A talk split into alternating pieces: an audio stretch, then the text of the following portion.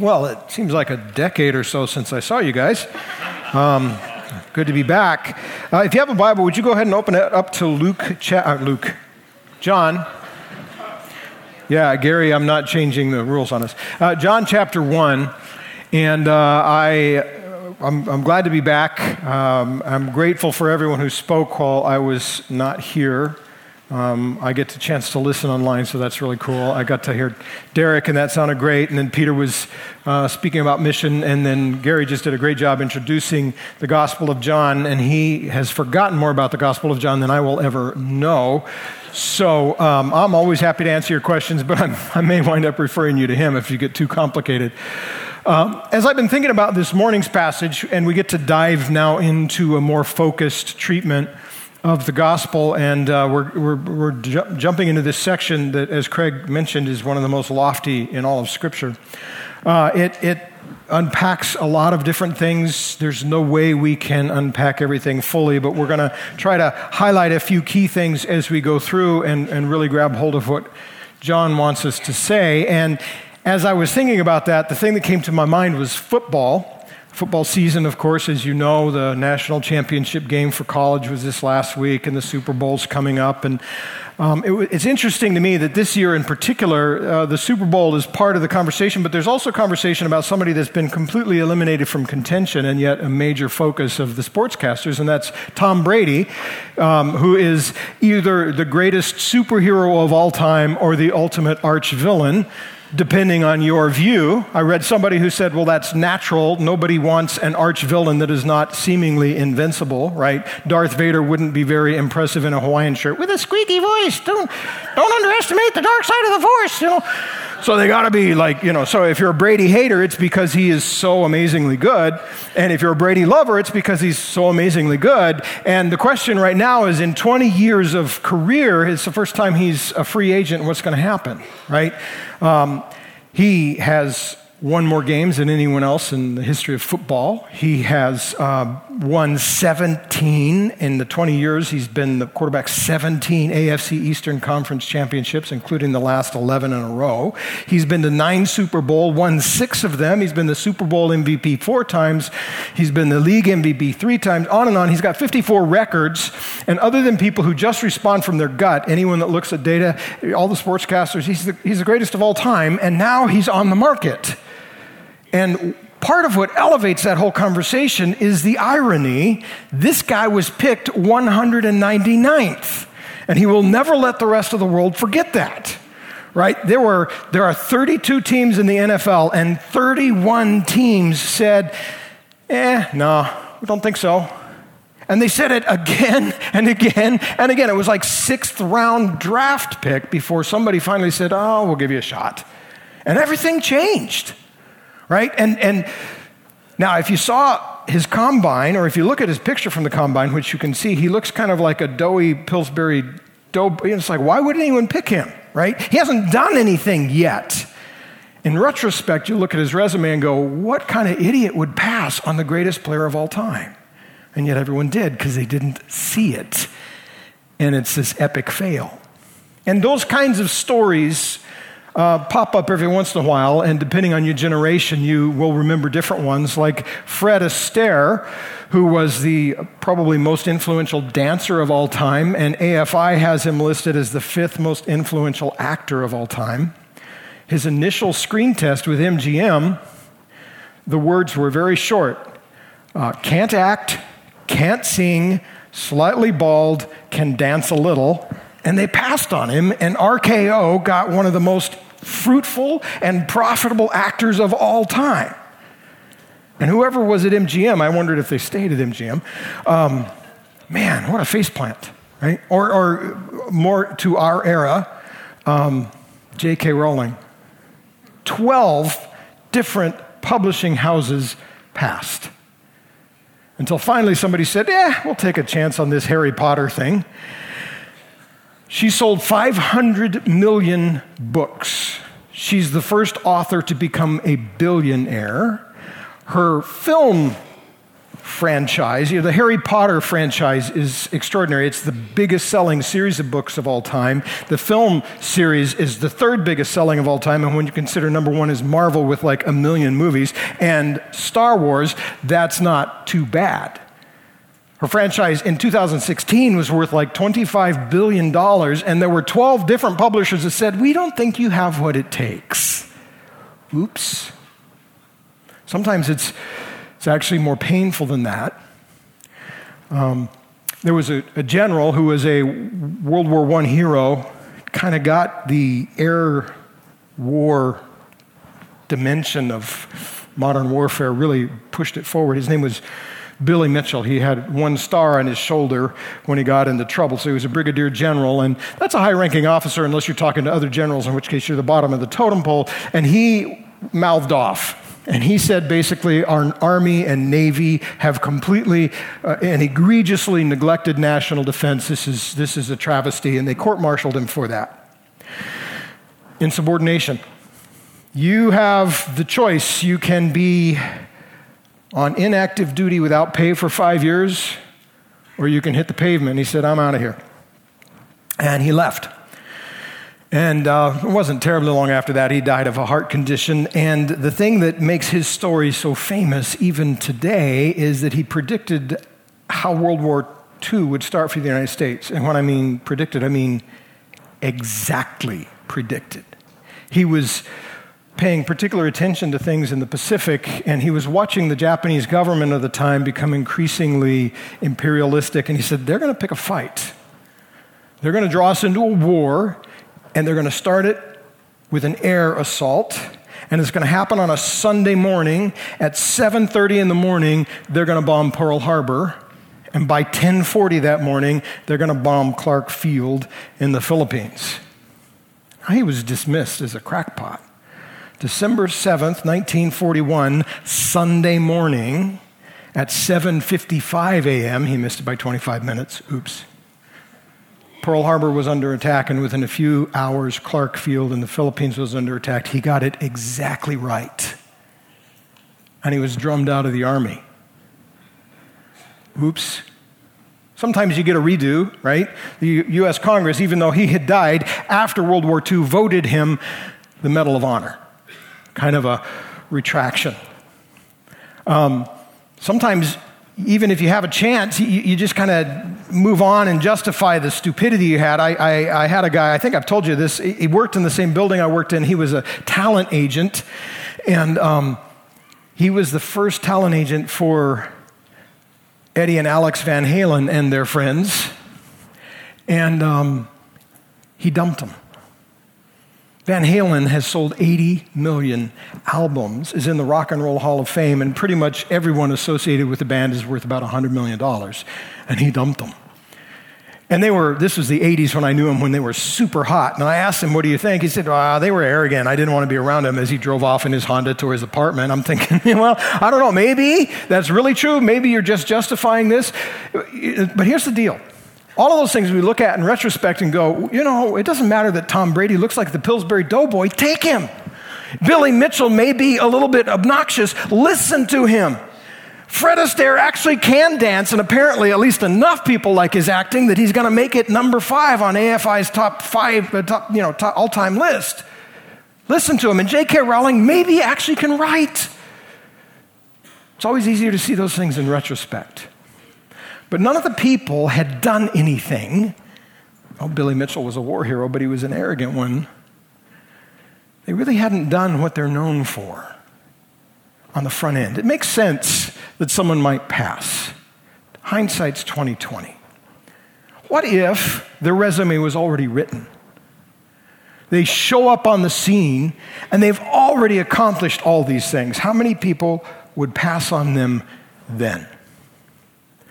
This morning, you should have your Bible open, I hope, to John chapter 1, because that's exactly what we find. John chapter 1, verses 1 through 18, are Jesus' resume. The Son of God's resume. The job is Savior of the world. And here's my resume. By the way, I've included a letter of recommendation from the last and greatest prophet of all time Do I get the job or not? And this passage actually pivots on the phrase in John 1:12 that says he gave them the right to become children of God. There's this, there's this choice that's stitched into the middle of it. In fact, this is really important for us to lay hold of. There are so many lofty and wonderful and amazing theological truths about God, some of which blow our minds. Literally, we can't get our minds around them. And we need to wrestle with them and we need to embrace them, but they always are to lead to some sort of profound life change. And so, this resume of Jesus, this resume of God the Son, who is born into this world as Jesus, is profound. But at the center of it, it's a choice. How are you going to respond? When he shows up on the scene, the greatness has already happened, and people still reject but some don't. So if you want to follow along, let's look in verse 1. It says, In the beginning was the Word. The Word was with God, the Word was God. It's not identified him yet. This is just the Word, which from its Old Testament context, we know is the fullest self expression, powerful working self revelation of God. Now that's taken human form as God Himself has stepped into flesh. And that'll be revealed as we go down through it. But this is part of the resume. Who is this guy, Jesus?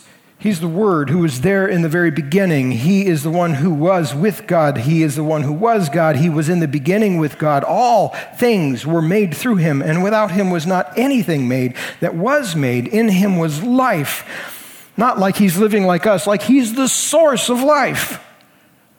And the life was the light of men. The light shines in the darkness, and the darkness does not overcome it. How's that for a resume? Well, let's look at the letter of recommendation. There was a man sent from God whose name was John. He came as a witness to bear witness about the light, that all might believe through him. He was not the light, but came to bear witness to the light. John saying, Pick him. Why would I listen to John? Because he is the last and greatest of all the prophets. Pretty good letter of recommendation. Back to the resume. The true light, which gives light to everyone, was coming into the world. He was in the world, and the world was made through him, yet the world did not know him. He came to his own, and his own people did not receive him. And here's the centerpiece. But to all who did receive him, who believed in his name, he gave the right to become the children of God, who were born not of blood, nor of the will of the flesh, nor of the will of man, but of God. And the Word became flesh and dwelt among us. We've seen his glory. Glory as of the only Son from the Father, full of grace and truth. How's that for a resume? Back to the letter of recommendation. By the way, John bore witness about him and cried out, This was he of whom I said, He comes, he who comes after me ranks before me, because he was before me. Now back to the resume.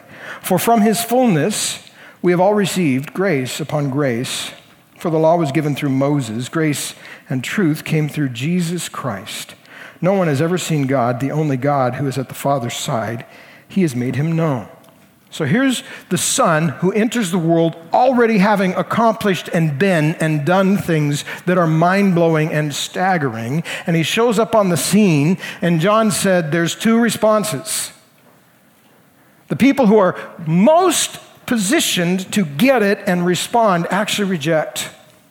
But some of them and a whole bunch of other people, all different colors of skin, all different languages, all different kinds of food, all different kinds of cultures from all over the planet because he's coming for the job of Savior of the world. People from all over the place get it. They respond, and he gives them the authority, he gives them the right, the privilege of becoming children of God.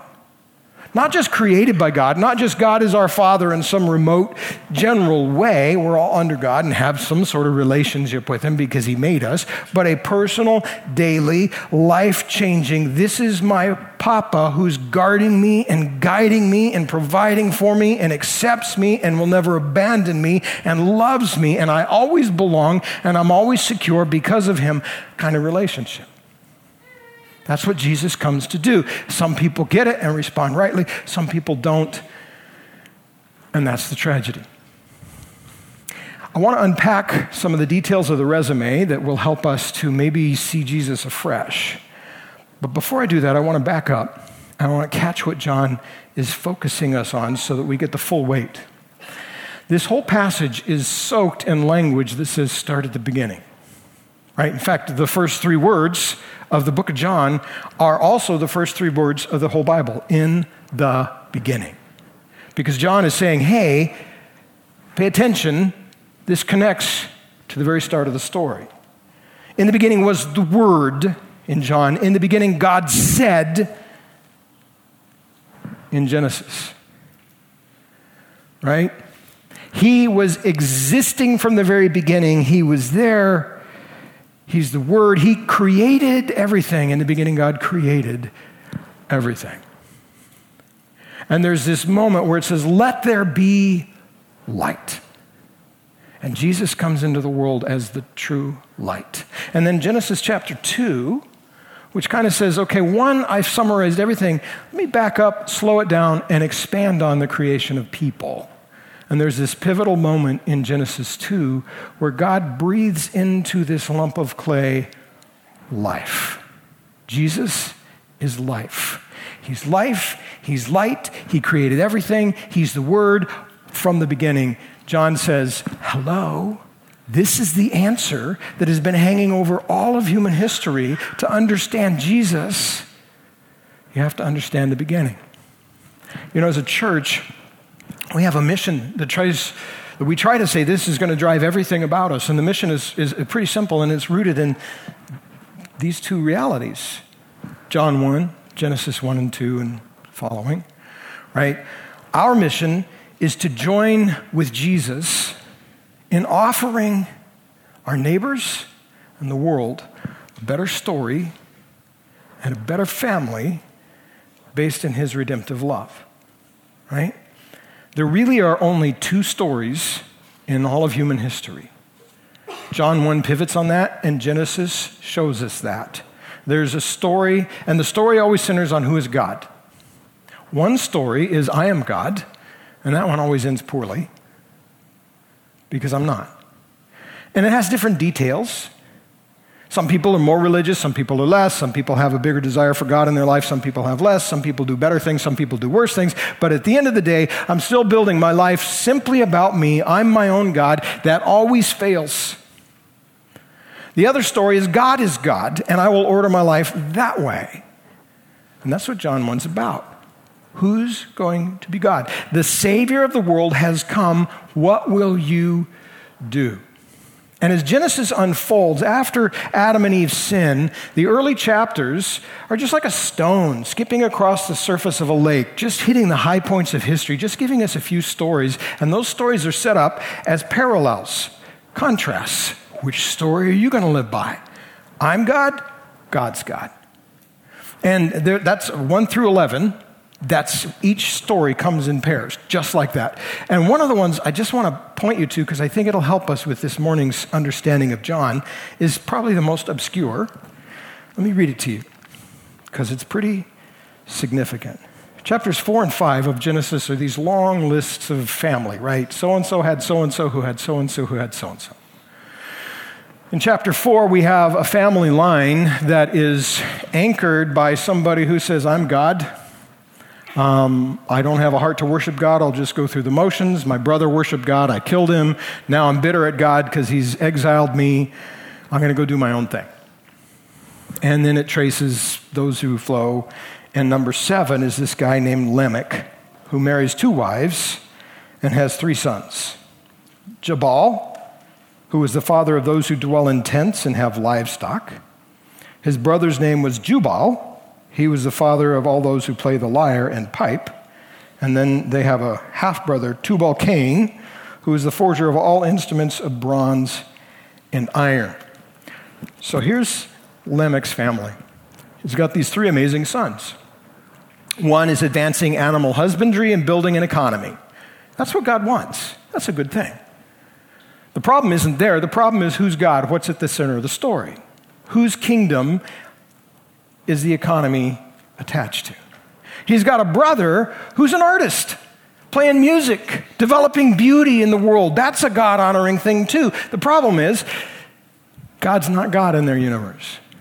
They've got a half brother who's like this metallurgist. He introduces engineering, he's advancing culture and technology.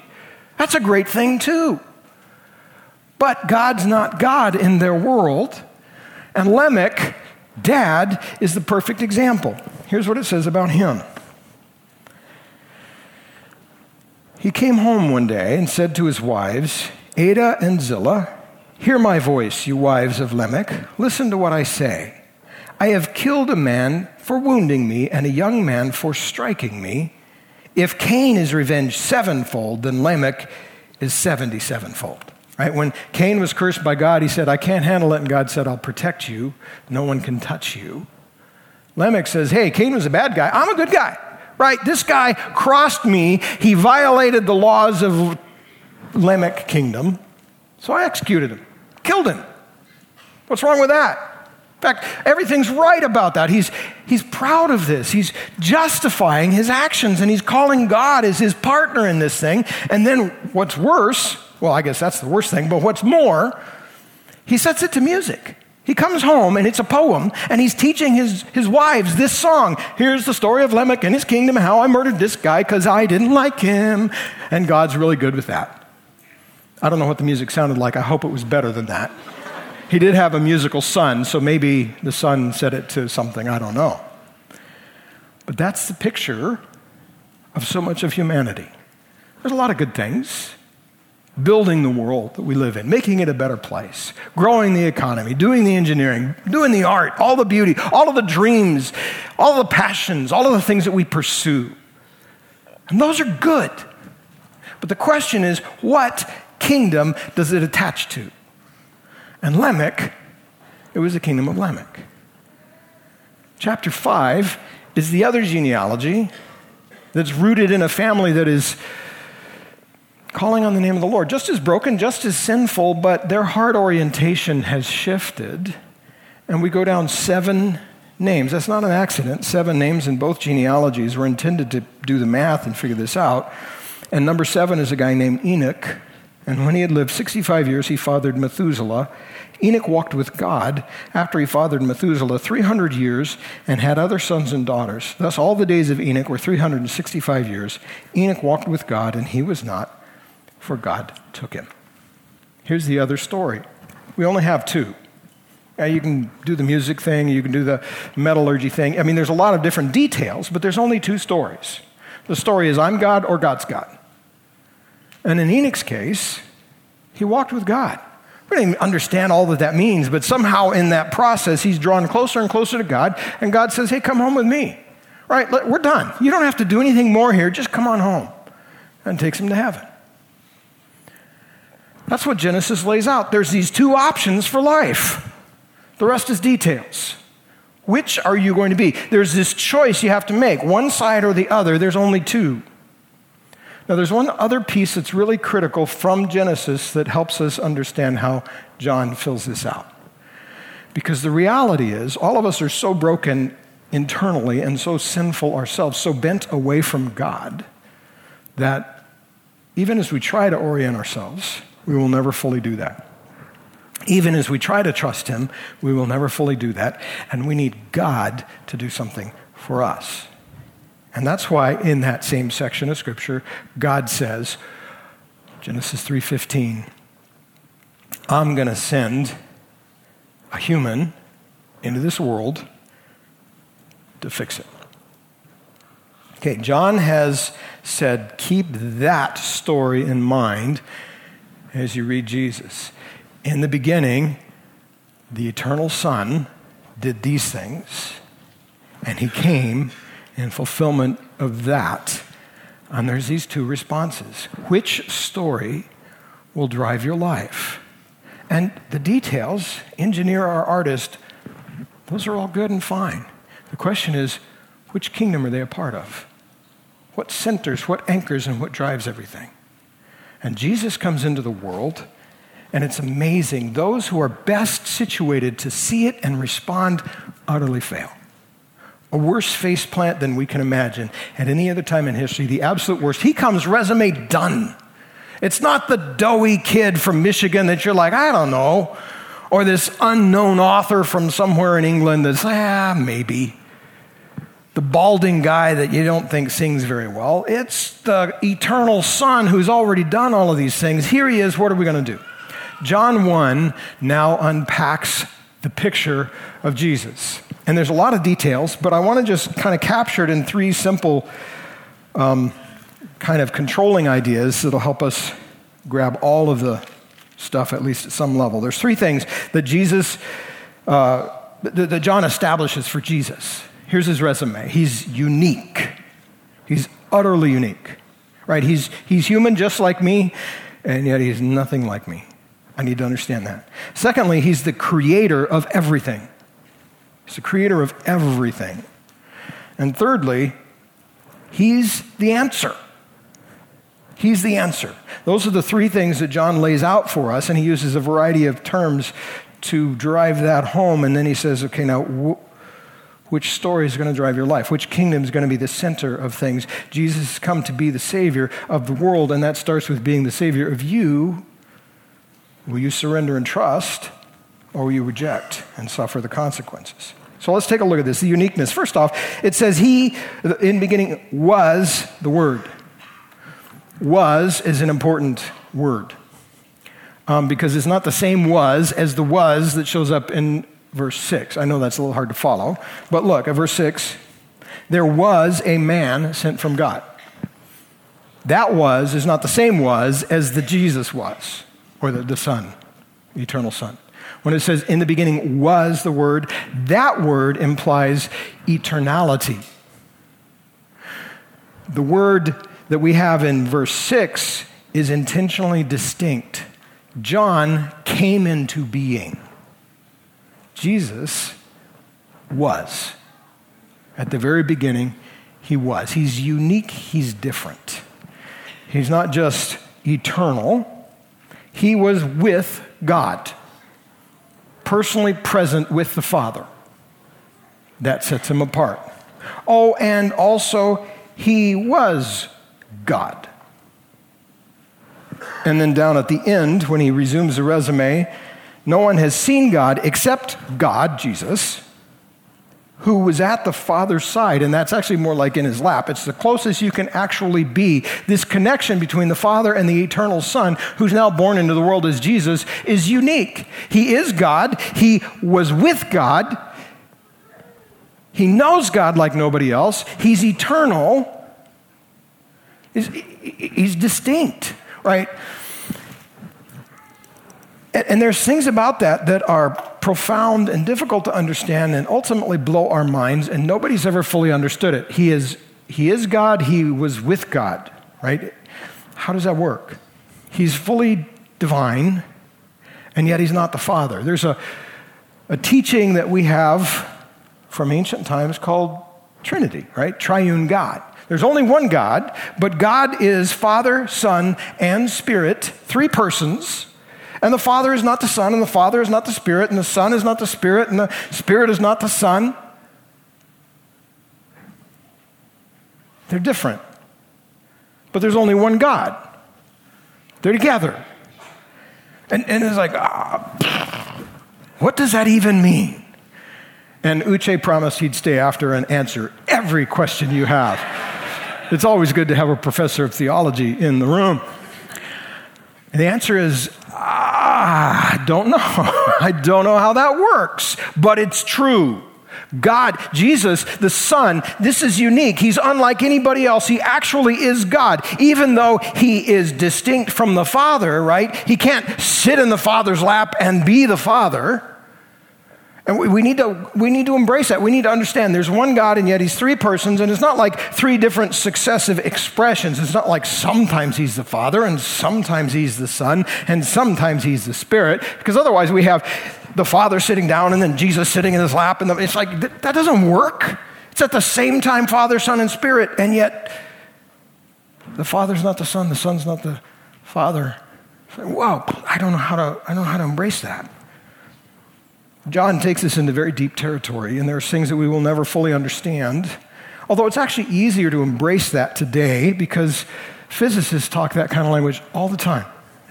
And once upon a time, it thought it was just kind of, well, we're not sure. It's kind of probably this, probably that. And until you, until you lock it down, it's not clear. Is Schrodinger's cat dead or is it alive? Uh, we don't know. And now the evidence is mounting that if in, in, in the scenario that I'm alluding to, if you understand it, it's like he's dead and alive at the same time, actually. There is one electron and it's here and it's there at the same time. It's going left and it's going right at the same time, and there's only one electron. How does that work? I have no idea.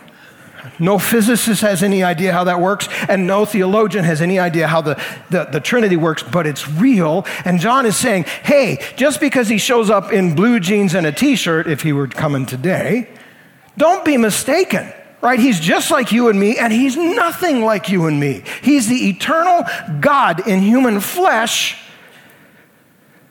and he's come for you. It's a staggering, staggering thought that God would come into this world for me. And I may not, I may not understand it all, but I need to embrace it. Maybe, maybe a popular couple of illustrations may at least help get the point. John's point, if it were in a movie, the, the hero would be going along, and at some point, someone would look at him, squint the eye, and say, You're not from around here, are you, son? A little bit more to you than meets the eye. Thor falls out of the sky, and everyone's like, Who's this really muscular guy that doesn't seem to fit in with our culture? And by the end, they're hanging mouth open, going, Oh right? Chuck Norris, you ever watch any Chuck Norris movie or show or whatever, it's always going to have the same thing. He's going to go, at some point, he's going to go into a bar room filled with angry bikers.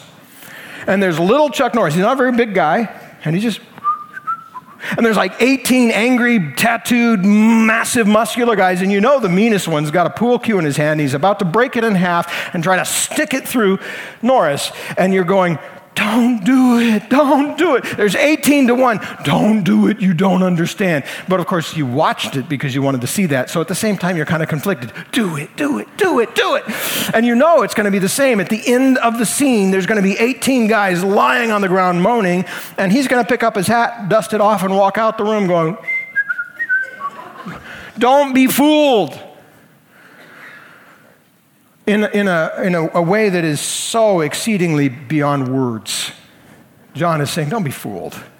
Yes, fully human, walking in skin just like you and me.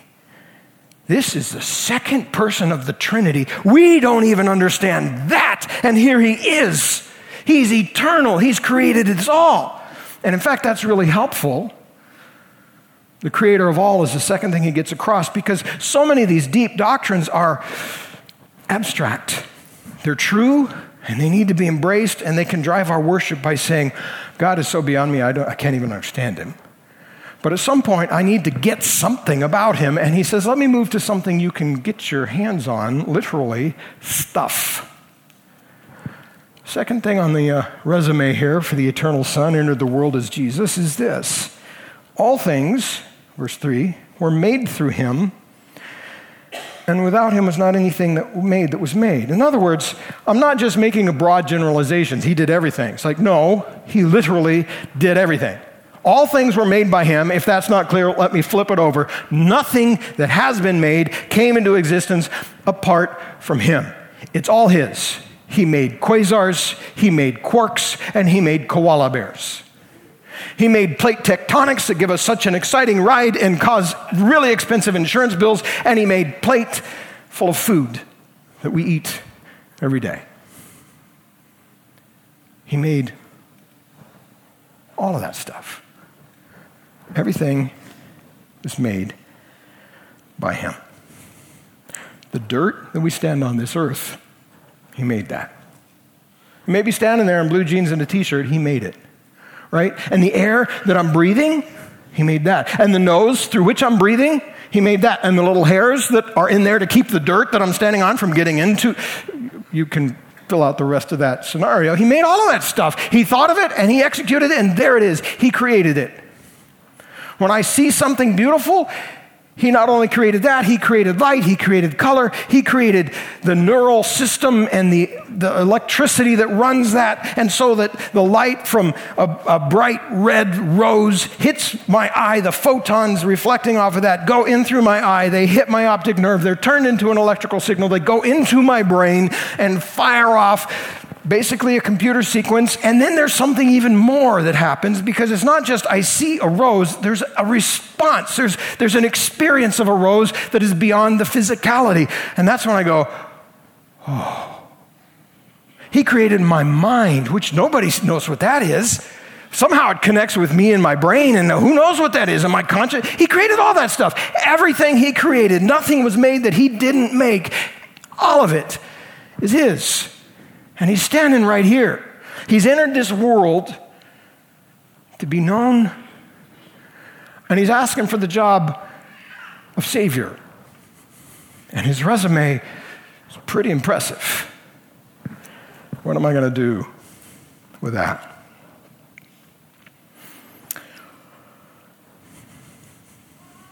Third thing is, he's the answer. I remember I heard E.V. Hill, who is a well known pastor, 20, 30 years ago, and boisterous. And he had a church that was really boisterous.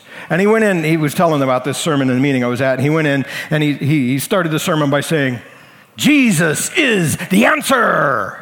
And everyone goes, Amen. And he just lets that sit there for a minute. He said, I don't think you heard me. I said, Jesus is the answer. And they go, Amen. I said, You aren't listening.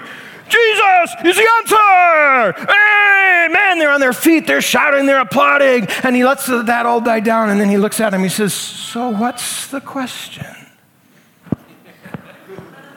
It's like we say these things, what do they actually mean? John's saying, Here's what it means, here's the answer. The answer to what? The answer to the riddle of life, the answer to the meaning of life, the answer to everything. The answer to the problems, every problem I've created, my greatest need, they're all there. He's the answer. Not some vague, oh, it's Jesus. It's like, no, in very concrete ways. And John begins to unpack at least a few of them. He says, Jesus is full of light and life. That's really good news to a world that is dark and dying, right? In a world that's defined by toil and tyranny and terminal illness. He's light and life and the darkness does not win. He's the one who shows me the way. John's going to use light multiple ways and darkness multiple ways, and part of it is even just understanding and seeing rightly. Religions, philosophies, folk wisdom, a lot of things try to say, how do I gain enlightenment, whatever, whatever label you put on it. And here's the answer Jesus. He enlightens us, He shines His light, and then we have to respond. Here's the answer He brings life and light to a world that's really messed up. It really is. And so many things are so wrong. And sometimes they wear on us. We were at a, at a family gathering after Christmas and kind of going through here's some, here's some real significant cultural markers right now. And the further we went into them, and, and trying to do that to stay connected to what, what's going on, the further we went into them, the, the more frustrated I found myself being. And I finally asked my family to pray for me. Because I find our culture on the left and on the right, young and old, to be insipid, vacuous, empty and going after all the wrong things, or going after things that have some value, but still never switching kingdoms. And there's this sense I found rising up in me of just actually disdain. It's like my whole job is to try to help myself and other people stay connected with the Word of God in a way that we can engage. We don't trip into that and we help the rest of the world. We're here to help bring light. And I just said, please pray for me because I can't be much of a missionary if I'm wrestling with my own heart of disdain. And who am I to judge? But this stuff's a mess. Jesus is the answer. He's actually got light and life. Last week, I had somebody dear die. Long battle with cancer. It's terrible. A few days before he died, trusted Christ. That's life. He's with Jesus now. That's amazing. My only regret is I wish he'd have known Jesus his whole life because eternal life doesn't just start when I pass from this world, it's actually real now. And I still struggle and I still wrestle and I'm still in a broken world. But there's this presence and power and active dimension of God relationally day by day that Jesus is bringing life. And how much better it is to live that. John says, Jesus, he's got the light, he's got the life. In fact, he is the light, he is the life. He's full of grace and truth, and he's giving us grace upon grace. Right? It even says Moses brought certain things. And, and he's not picking on Moses because God sent Moses, but he's saying that's not sufficient. There's more to be completed, and Jesus completes it, and he just overwhelms us with grace. Do you need grace? I need grace. There are times that I just find myself, this thing will pop into my head, something I've done or said or didn't do or said, and I just want to smack myself. Sometimes I think I should probably bruise my forehead. It's like, stupid, ah, ah.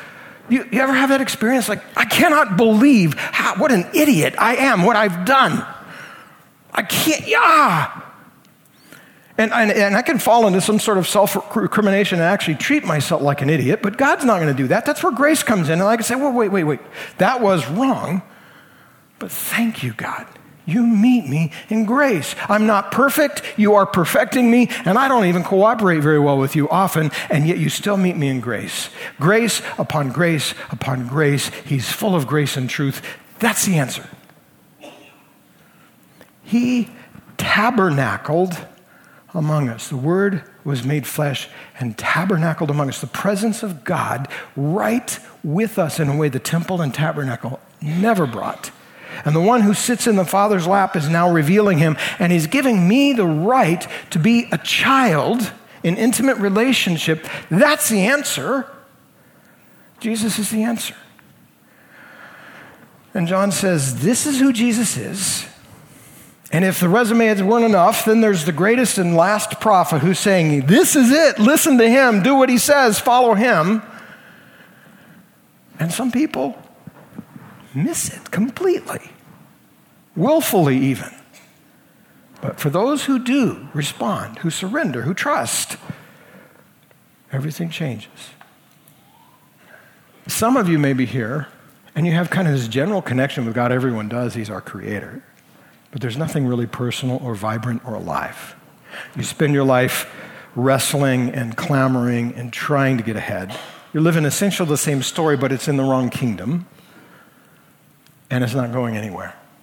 And you're filled with loneliness, you're filled with heartache, you're filled with a sense of, I don't belong, and nobody cares. We all wrestle with that at some point, but it's true only for those who've rejected Christ. And Jesus said, I'm here to change that. I want to embrace you. I will give you the right to be the personal child of the Father, the one who created the universe. You can know him right now and personally. And if that's where you sit this morning, I'd love to talk to you after the service, sometime this next week, and explore how the answer might apply in your life. Because Jesus wants to change everything. Many of us I know have responded in faith. But it's amazing how easy the clutter fills our lives and how easy it is to miss Jesus, right? The central reality is this trusting Christ, but it starts in treasuring Christ. Look at all these things that are true about him. Let those things sink in and respond. Am I treasuring Jesus? I uh, looked up something on YouTube a while back for uh, The Voice, because I like that.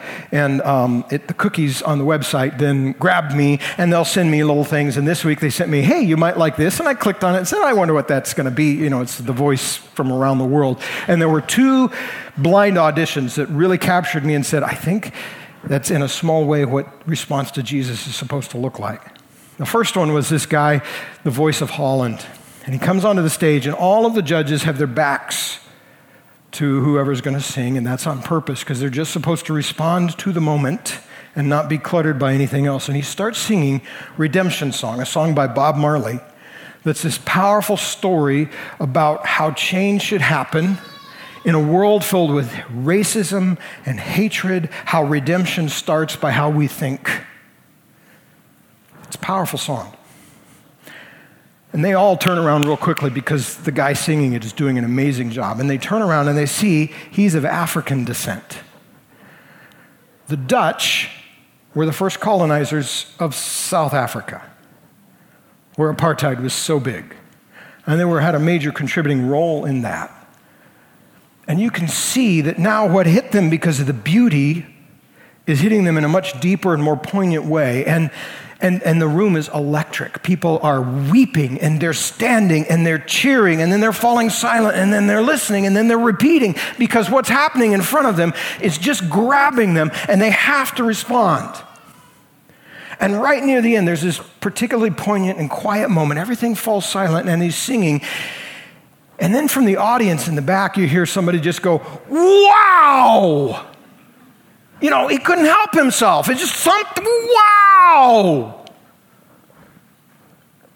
John says, Look, here's Jesus. Here's God who's entered the world. Treasure him. Do you understand what that is? When was the last time I just had to go, Wow! Let that sink in. I watched a couple more, and then there was one from Ukraine. And this woman came on with an instrument I didn't recognize, Ukrainian folk instrument, I'm sure. Started singing in Ukrainian, Russian, I can't tell the difference. And she was singing, obviously, a folk song. And as she's singing, you see everyone's countenance change. All four judges start weeping. They just all start weeping, the men and the women. And then one by one, they stand to their feet, back to her. They're not supposed to look, they just stand in utter silence. And then the, the camera pans, and the entire audience, hundreds of people, just silently stand. There are no words.